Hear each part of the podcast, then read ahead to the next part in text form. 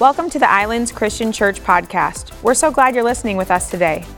You can worship with us in person in Savannah, Georgia, or with our live stream every Sunday at 10 a.m. Take a minute to subscribe to this podcast to hear a new message every Monday. Thanks for listening. All right, so uh, let's go, church. We're going to be in Ephesians again today. Uh, we're just going to jump into this text, Ephesians chapter 4, verses 1 through 16. And uh, we're going to talk a little bit about uh, the word maturity. The word maturity. Everybody say maturity. Maturity. We're going to talk a little bit about maturity. God uh, designed his, his church to grow, like the church of Jesus Christ is supposed to grow. Christian leaders really understand that, the people who find themselves in ministry, but not everybody really believes that or buys into that, that the church is supposed to grow, that it's supposed to be uh, something that not only grows spiritually and grows in maturity, but it grows numerically. It gets bigger. God has designed the church to grow. He's designed you and me to grow in our maturity and in our faith, and He's designed the church to grow as well. Paul says following Jesus leads to maturity. Everybody say maturity again. Maturity. Y'all, we're going to get this before we, before we leave today. Paul says that following Jesus leads to maturity. A Christian will grow in maturity.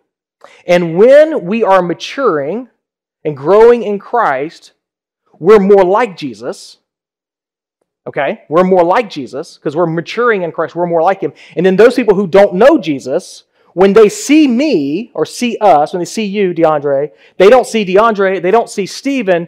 What they notice first is the person who I am becoming like, which is his name is Jesus. Okay? So a person who doesn't know Jesus sees me and I'm maturing and following Jesus and being more like Jesus. What happens is they are drawn to not Stephen, but who? Jesus the Jesus living inside of me, the Jesus coming out of me. All right, so, so follow me, follow me.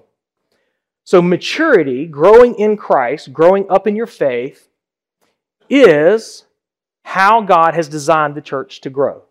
God has designed the church to grow through believers growing up in their faith, maturing in their faith, being Jesus in their everyday lives, and then non Christians, non believers, people who are confused about Christianity, seeing those people and saying, huh, there, I got to figure this out. I want to know what is it about this person. And, and, I know this is true because when Jesus was alive, doing his ministry, people flocked to him. And what I say all the time is if the people are not flocking to the church, we may not be holding out Jesus at all. And so we know that if we're maturing in Christ and we're growing in Christ, then we're going to be Jesus is going to be attractive and people are going to be drawn to him. Now, full disclosure here, as a preacher, I haven't always seen it this way. Okay, so for a long time, I've been in ministry now like 26 years. And for a long time, I thought that, you know, discipleship or maturing in Christ was one, you know, bucket, and then evangelism was the other bucket. And that, you know what, we need to do evangelism well. We need to get people saved. People need to come to Christ. And then we need to figure out a way to mature them and disciple them and let them grow up in their faith. And I saw these as two separate things. And what I've been learning, just God's teaching me this just here recently, that these things are inseparably linked that when a person who is in faith and in Christ, when they are maturing and growing in faith, each of us individually, then we as a church collectively are growing up, right? We as a church collectively are maturing in our faith. And then what happens is people see that and they're drawn to the Jesus that is in us collectively. So think about it this way. When everybody in this room and everybody watching online, everybody who sees themselves as part of our church, um, when all of us are taking our maturity in Christ seriously and we're pursuing maturity and growing in our faith, when all of us are doing that, okay, then we become a different type of community. We become a community that is marked by the person of Jesus, the character of Jesus, the characteristics of Jesus the, the ways of Jesus. In other words, who we become collectively isn't, oh, they're just humans. Well, you know how people are. No, we become like a superpower of Jesus Christ present here with us when we're all growing in our faith. And so, so what happens is when we are following Jesus and pursuing maturity, we become a community where other people find and follow Jesus. Like that's how it works. It doesn't work because we have the best marketing scheme or the best, you know, the best show in town. It actually works because the most attractive thing on the planet is Jesus, our Savior. And He offers to live inside of us and to model and live through us, and so that we are Him in the world. I know this is high level stuff, Because we think of Christianity as like trying to be a good person and go to heaven when we die. But that's not Christianity. Christianity is Jesus living out of us and us growing up in our faith. I want to just read verses, verse 15 real quick of the section we're going to be in.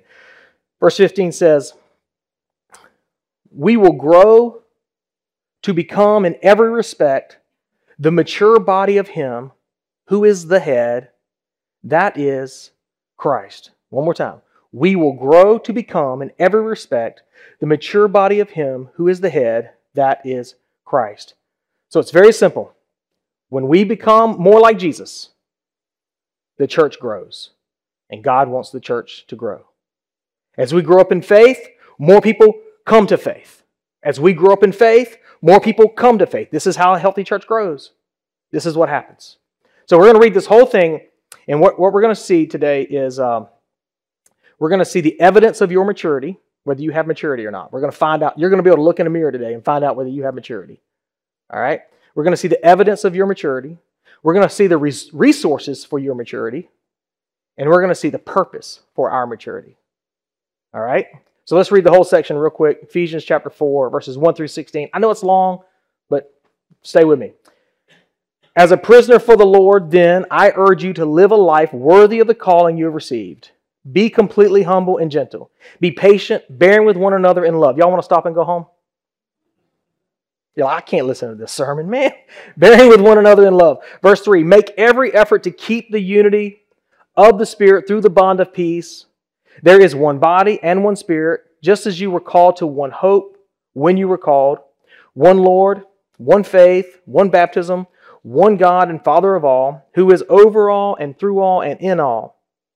But to each of us, grace has been given as Christ apportioned it. This is why it says, when he ascended on high, he took many captives and gave gifts to his, gave gifts to his people. What does he ascended mean except that he also descended to the lower earthly regions? He who descended is the very one who ascended higher than all the heavens in order to fill the whole universe. So Christ himself gave the so Christ himself gave the apostles, the prophets, the evangelists, the pastors and teachers to equip his people for works of service, so that the body of Christ may be built up until we all reach unity in the faith and in the knowledge of the Son of God and become what? Mature, attaining to the whole measure of the fullness of Christ. Then we will no longer be infants tossed back and forth by the waves and blown here and there by every wind of teaching and by the cunning and craftiness of people in their deceitful scheming.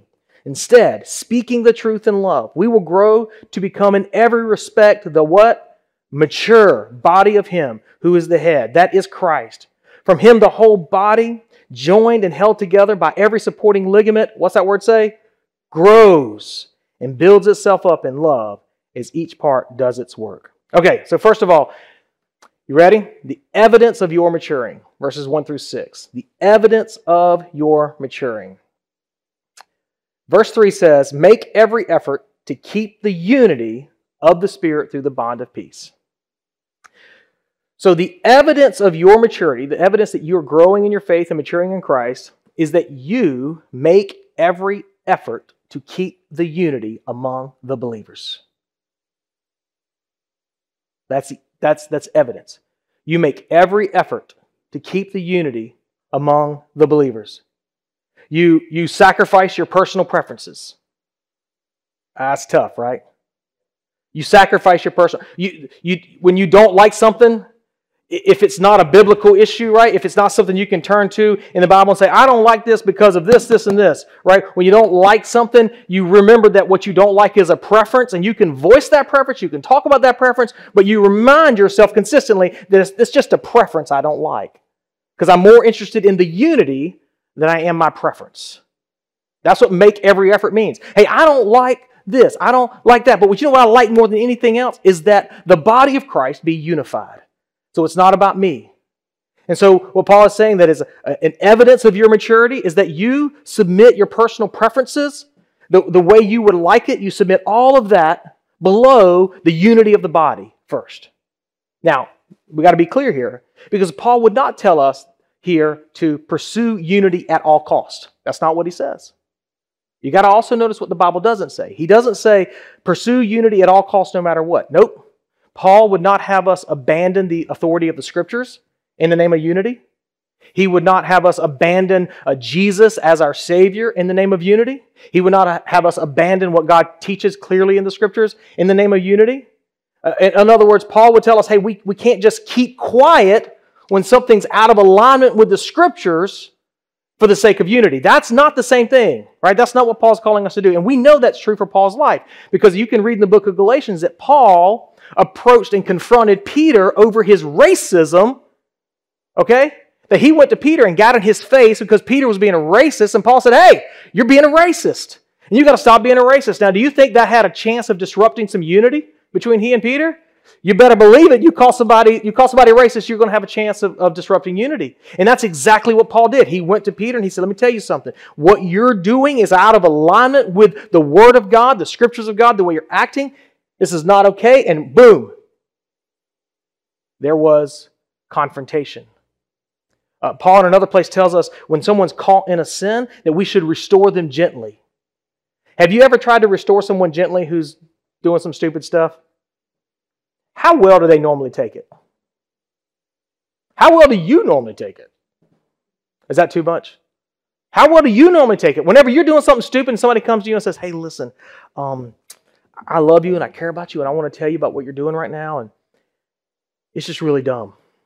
And you're destroying your life and you're destroying the lives of your children, and you're really making a mess of things. How well do you receive that? You don't receive that very well.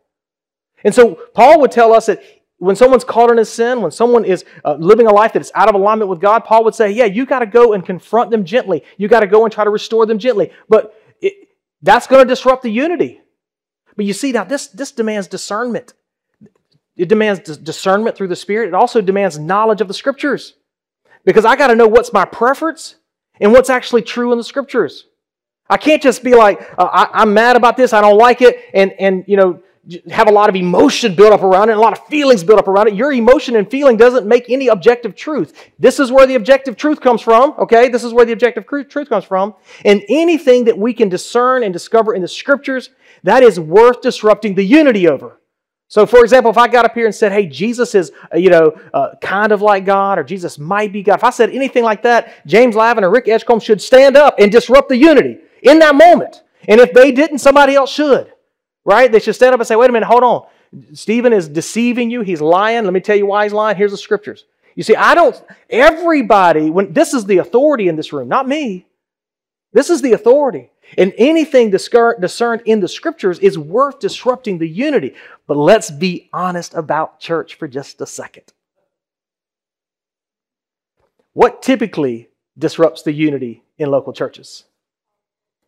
Politics, drama, preferences, color. I was part of a church where they fought over the interior wall uh, material, right? The, the, interior wall was going to be um, cinder blocks, right? Cinder blocks. And there was people who were like, I don't want to be able to see cinder blocks when I'm worshiping Jesus. And there was just like this huge fight over the fact that they were going to be able to see cinder blocks uh, when they were worshiping Jesus. And they were going to be painted and all, but like it was just like this huge drama. And I remember going to Africa in 2008 and, and worshiping on a bench this high and this wide and with no air conditioner. And it was like 197 degrees in the winter. And and, and, and, the place was packed and people were loaded in there and they're singing and worshiping and they're doing call and response worshiping. And I'm like, I grew up in a church that fought over the cinder block, you know, and the inside the walls. These people here are just happy to worship Jesus in a building. You know what I mean? So let's be honest about the church. Our disruptive unity typically isn't over how to interpret, you know, the book of Galatians or Revelation or Jeremiah, right? That's not typically what's disrupting our unity. What's typically res- disrupting our unity is I don't like those lights, I don't like that music, I don't like the way the preacher wears his jeans, I don't like, you know, it's always like it's always something that's preference. And what Paul says is the evidence of your maturity is that you take what you don't like in preference and you subject it, you submit it to the unity of the body you make every effort to keep the unity in the bond of peace. That's tough, right? Because we think our preferences matter. They don't. They don't. They don't matter. I, am I'm, it's too hard. I know. I'm sorry. It's too hard. Let me read you this from Romans 12, 18. Paul, in another letter to the Romans, says, If it is possible, as far as it depends on you, Live at peace with everyone. Whew. Yeah, come on. Like anybody just want to go, ah, can we end this sermon now? I got enough to work on the rest of my life. As, as if it is possible, as far as it depends on you. And so, so what this means is that our, our call to, to, um, to have unity uh, isn't necessarily it's unity at all costs. It's about being able to discern uh, what's a personal preference and what's objective truth from, from the scriptures. And then in every situation, to make every effort to keep the unity, but understanding your effort will have some limitations. And those limitations will be at this location. You follow what I'm saying? Everybody with me? You picking up what I'm setting down? A little bit. There's half of you doing it. I'll take that. I'll take 50% all day long. All right. So, how do we go about doing this? How? how? Like, how do we go about living, uh, pursuing unity? How do we go about, uh, you know, making every effort to keep the unity and the bond of peace? Well, verses 1 and 2 tell us the how. Remember, unity is all about the evidence of your maturity. So if you are uh, if you are pursuing unity, then that means you have the evidence of maturity and growing up in Christ. Well, how do you pursue maturity? Well, verses 1 and 2. Verse 1 says that you live a life worthy of your calling. That's what verse 1 says. You live a life worthy of your calling. Remember what I've told you over the past few weeks? You have been called to be a citizen of God's kingdom. He, he, he sent Jesus to die for you so you could become a citizen of His people. And He called you to be a member of His family. Remember I taught you that? So that calling that you have in your life to be a citizen of His kingdom and a member of His family, that calling has a certain way of living that goes along with it. All right? A certain way of living that goes along with it. I was talking to Mike McCann recently, and he, tell, he told me he shares with his boys, he says, Listen, you're a, you are a McCann. And when you go out, you remember you're wearing that name, and you never embarrass that name. You never bring shame to that name. You live with character and integrity, and you do the right thing because you do not want to embarrass the name of McCann. Right? That's the same thing with us who have received the name of son and daughter of God, who've been invited into the kingdom of God as members of the family of God. We have a calling that we've been given, and we have a responsibility that goes with that calling. And Paul says, if you want to make every effort to pursue unity, you live a life worthy of your calling. You live a life like you belong in the Father's house. You pursue a life like you are a citizen of the kingdom. I'm not saying you're perfect. I'm not saying we get it right. I'm just saying we hunger for it and we long for it and we fight for it and we don't give up. We keep going to live a life worthy of the calling we've received. But there's a second thing he says how we pursue unity, how we keep the unity, which is the evidence of our maturity. Verse 2. You ready for this one? We be completely, the word completely, isn't that insane? Like, couldn't he just say, you be somewhat humble? You know what I mean? Like, wouldn't that be better, right? If he just said, just, just be somewhat, sort of, kind of, mostly humble. No, he says, be completely humble and gentle, be patient, bearing with one another in love. Yeah, I know, man. I just. So, how do we pursue?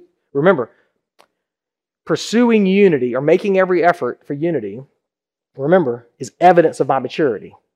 How do I do that? I live a life that's worthy of the calling, number one. Number two, I be completely humble, gentle, patient, bearing with one another in love. We, we know that we are maturing in Christ when people who make us angry don't cause us to lose our cool. It's real simple. It's super simple. The evidence that you are maturing in Christ is when someone who drives you crazy cannot disrupt your peace. It's so simple. It's good, right? It's good. And, and, and who has an opportunity for this every day? right? Like every day at work, right? You got somebody, every, like you could take a maturity test in Jesus every single day. You could be like, you could get to the end of the day in your little, your smartphone, you could pull out your notes, be like, made a C today, Jesus, but I'm working on it. you know? Made it after day because I kind of cussed out that lady who was smarting me off. Oh, I made an A today, Jesus, because right, you could actually believe it or not, you could actually put, you could grade yourself daily on how you respond to people who irritate you. You could put it on a spreadsheet and watch a line, line chart. You could do that. You could actually measure your spiritual growth because Paul is saying that the way we know that we're maturing in our faith is how we interact with and deal with people who drive us crazy. Now, I got to pause here for a second because I'm preaching this right now, but I'm not necessarily good at this right now. Anybody want to say, I know, amen, I've seen you. I've seen you. Actually, I know. Like you, you kind of get fired. You, you, you kind of go from zero to hundred kind of quick. Like I know you. Like that's like me, I can do that.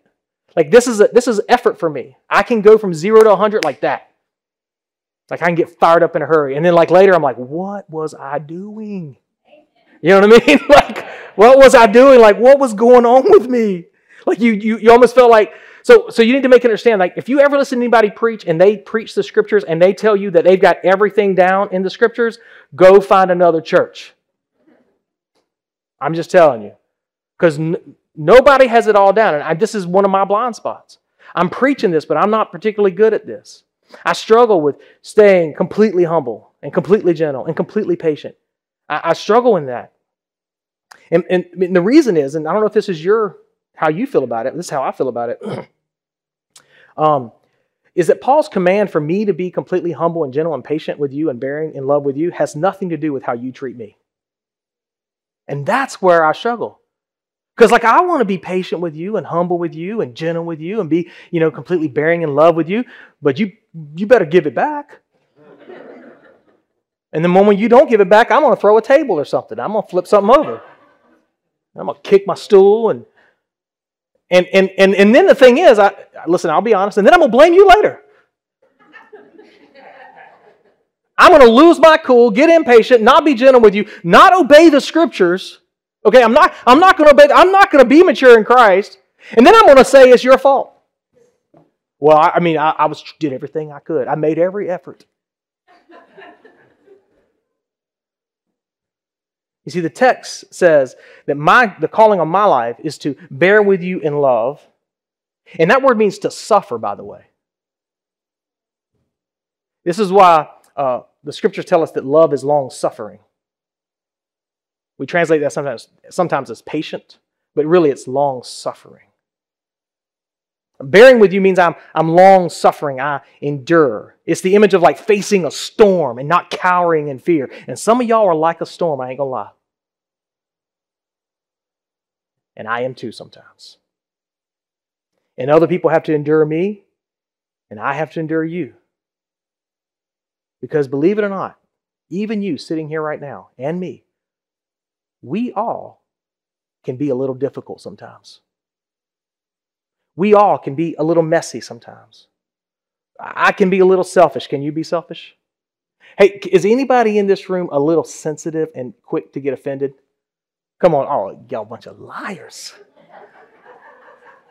I'm changing my sermon right now.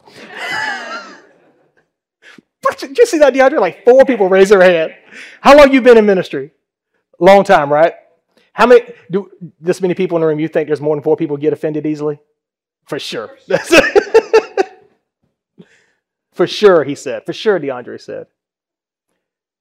We, we, we can be that way. We can be sensitive. We can get offended. And, and I'm going to tell you, that long suffering, that bearing with one another, that putting up with one another, I'm going to tell you where you see that lived out the best. Believe it or not, it's not inside the local church. I know y'all are surprised to hear that. But um, where you see it lived out the best, what I'm teaching you, is inside of a long term healthy marriage. So you sit down with a couple that's been married like 35, 40 years. I've been married 25 years now. You sit down with a couple that's been married 25, 35, 40 years, and they're healthy and they're whole. I'm going to tell you right now, there are some days where they had to endure each other. There were some days where they just had to have some long suffering with each other. There were some days where they just had to be completely humble with each other and gentle with each other and patient with each other. There, there were some days, and I'll tell you right now, like I'm looking at Miss Stella in the room, Miss Stella tells me sometimes, she says, you know, James just has to be patient with me sometimes. Right, right, Stella? He just has to be patient with me sometimes. How long y'all been married, Stella? 47 years. Yeah, y'all can clap. I hear it over there. It, for, she said, James just has to be patient with me sometimes. And I promise you, right, Stella has to be patient with James. All right? It- because if you want to see how it worked out, but this is why the scriptures describe uh, marriage as a picture of the local church. Because it takes the same thing. It takes that bearing with one another and being patient with one another. And that's the pathway of keeping the unity. That's the pathway of keeping the unity. I'm patient with you. I bear with you. I, I, I, I stay calm with you. I listen to you. You listen to me. We both do it. And even if you don't do it, guess what? I still do it. Even when you're losing your cool on me and screaming at me and not like an idiot with me, I'm staying right here. And I'm going, I'm going to be completely humble. I'm going to be completely patient. I'm going to bear with this person in love. Even when you're not doing it, I'm going to do it. But if we both do it, if we both do it, that's the evidence that we are keeping the unity, that we're pursuing unity. And check this out if we're keeping the unity, that's the evidence that we are maturing in our faith. So, you want to know if you're maturing in your faith? Watch how you respond to people who annoy you. If you're not responding well to them, you're immature. Harsh, right? But I, am not, I don't come up here to lie to you. So the evidence of your maturing is do you keep do you pursue to keep the unity? And do you treat people with complete humility, gentleness, patience, and bearing with them in love? All right. The next thing he says, he gives us a couple quick things. We're going to do this very quickly. He gives us the source. Uh, uh, he, he shows us that we have resources for our maturity. In other words, we're not on our own to be mature. Uh, so, like if you try to get in shape, it's probably best to get you a coach right? Somebody go to a trainer who can train you. If you uh, are trying to get better at your job, you probably get some training, right? So it's the same thing with growing in maturity in Christ. We have resources uh, for our maturing, maturing in Christ. Let me read to you verse 7. Verse 7 says, But to each one of us, grace has been given as Christ apportioned it. Now, leave that up there for a second. The word grace here is not being used like grace of salvation, right? The word grace here is being used like the grace of gifts Okay, gifts. But to each one of us, gifts have been given as Christ apportioned it. So that's how Paul's using the word here. And so uh, Jesus gives each of us gifts. He gives us gifts so that we can make every effort to keep the unity and we can live a life worthy of our calling and we can be completely humble, patient, and gentle with others, bearing with them in love. Now, follow me, follow me. Do you think you can be completely humble, gentle, and patient and bearing with others in love without Jesus giving you some resources? Do you think that's possible? No, that's not possible. Absolutely not possible. This is why Jesus doesn't call you to anything that He doesn't provide you the resources that you need. Can I say that again? What you're called to, what you're called to he gives you resources for. He doesn't call you anywhere. He doesn't tell you to go any place and not resource you to go to that place. So when he calls you to pursue uh, unity, when he calls you to be completely humble and gentle and patient and bearing with one, one another in love, when he calls you to this radical life where you don't get angry at someone when they're angry at you, when he calls you to that life, he says, okay, I'm going to give you the gifts that you need, the resources that you need in order to do that. That's how good he is. And you all have been given these gifts. You've been given these gifts internally. You have the Holy Spirit who dwells in you, who guides you, who leads you. The Holy Spirit is a gift to you. Jesus, uh, we are better off than the apostles were because Jesus was a human with the apostles, walking with them. He was limited by his flesh. But now we have the Holy Spirit. You all have the infinite God living inside you in spiritual form who guides you and leads you. This is a gift of God's grace to help you in those moments when you're about to lose your cool on that customer across from you right? That's why the Holy Spirit is inside of you to help you inside of this church to know how to keep the unity, to how to bear with one another in love. We've been given this gift. And you all have been given a gift internally. But not only has have you internally been given a, a gift, but we as a church collectively have been given gifts by Jesus. We've been collectively given gifts by Jesus to help us mature in our, our faith. Ready? We've been given gifts by Jesus to help us mature in our faith. Listen to this verses 11 through 13. So Christ himself gave the apostles, the prophets, the evangelists, and pastors and teachers to equip his people to do what? To equip his people for works of what? Somebody say it out loud. Service. So that the body of Christ may be built up, that's us, until we all reach unity in the faith and in the knowledge of the Son of God and become what? Mature, attaining to the whole measure of the fullness of Christ. Look at me for a second. Jesus didn't just give you gifts internally, gifts of grace internally, He gave us collectively gifts to help us mature, resources, apostles, apostles, prophets, evangelists, pastors, teachers, right? These are roles that God that Jesus has given the church, roles to help us be equipped in our faith, to grow in our faith for works of what? Works of service. And if you just read this text, if you just read it slowly, what Paul is saying is when we uh, Jesus gave these gifts to the church so that those people would equip people inside the church. So, so like I, I'm one of those people. I'm a pastor, right? So I'm a gift to the local church from Jesus. And my, my role is to equip you. That's why I'm preaching. That's why I preach every Sunday. So I break the word down because I'm trying to equip you. That's my role. All right? So I equip, let's say Nathan here, Nate here. I equip Nate. I, I teach the scriptures, I preach the scriptures, I equip Nate. I have one on one conversations with him. I equip Nate. And then what does he do? He's equipped for what? Works of what? service. All right? So then he takes my equipping through the scriptures and through one on one conversations. He takes that equipping and he begins to serve others, which I happen to know he does beautifully. He begins to serve others, right? Now look, look, look, look, follow the text here. Verse 13 says that as he serves others, then the body of Christ, so he's serving, and James is serving, and DeAndre is serving, and then and Derek is serving, right? And, and, and um, and April is serving, and, and all these people are serving, right? They're serving then these works of service by all these people lead to the, the body of Christ being built up. And then the body of Christ reaches unity in the faith. And then the body of Christ reaches unity in the Son of God. And then the body of Christ becomes mature, attaining to the whole measure of the fullness of God. What did, what did our maturity as a church, what is it linked back to? The five gifts of the church equipping believers, number one, but then believers receiving that equipping and doing works of what? Service. Am I, am I, is this connecting at all? When we serve as individuals and are equipped to serve and then serve, when we do that, our church, meaning this church, grows up into maturity. And remember, I told you at the beginning, the more mature we are, the more people see Jesus. And so we become a community where people find and follow Jesus. So, you with me? You want to see people get saved and come to Christ? serve your local church.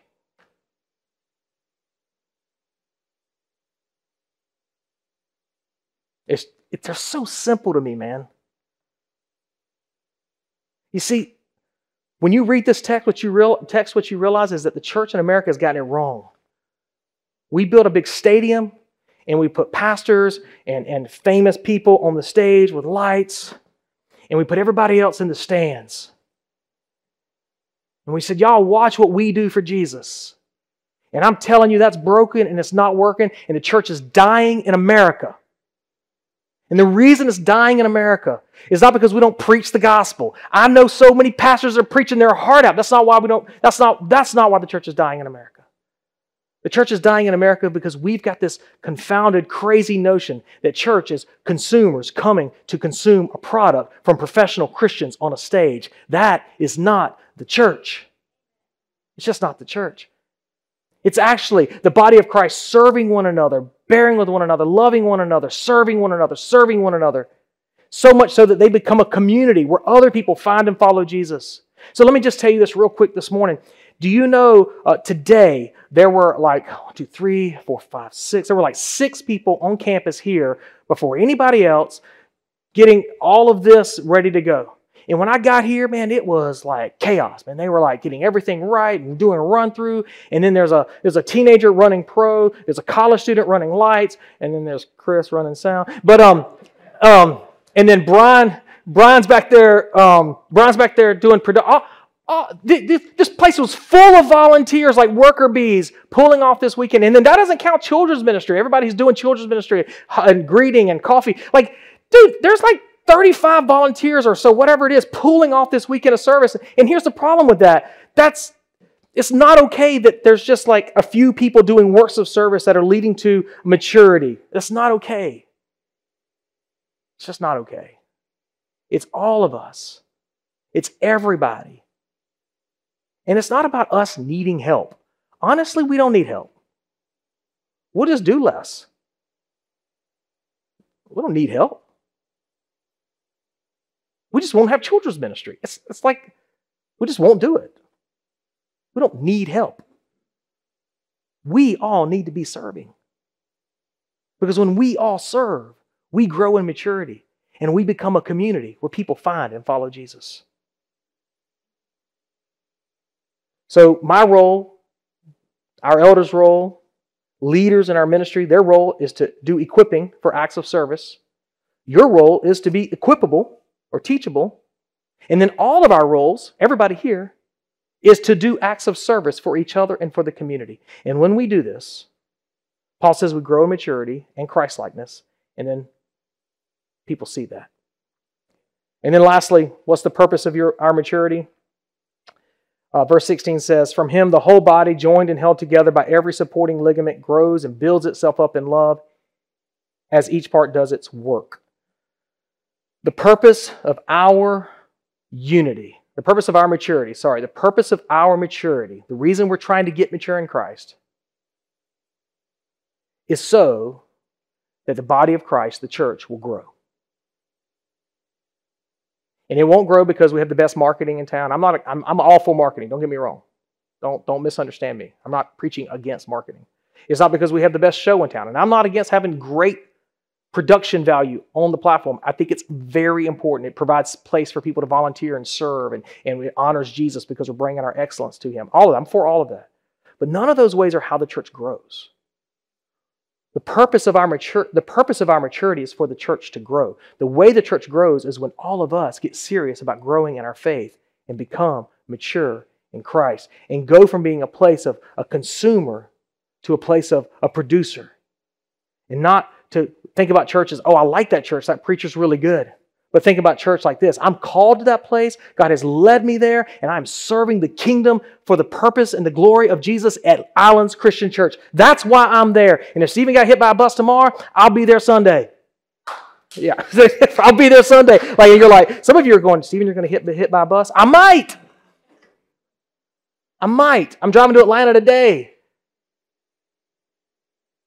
I, I might. I might die today. And if my legacy is, I had a church full of people who liked me,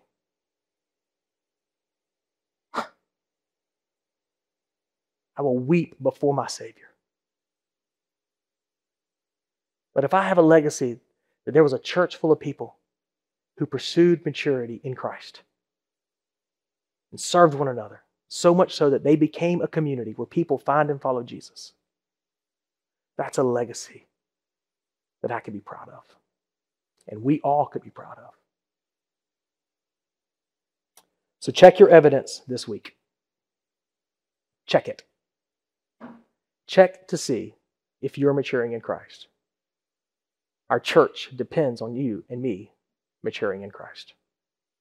Father, thank you for today. Thank you for the, the truth of this long passage. There's so much here we didn't even have time to unpack. Oh, man, Jesus, you're so good to us. I pray that this fire hose of data will uh,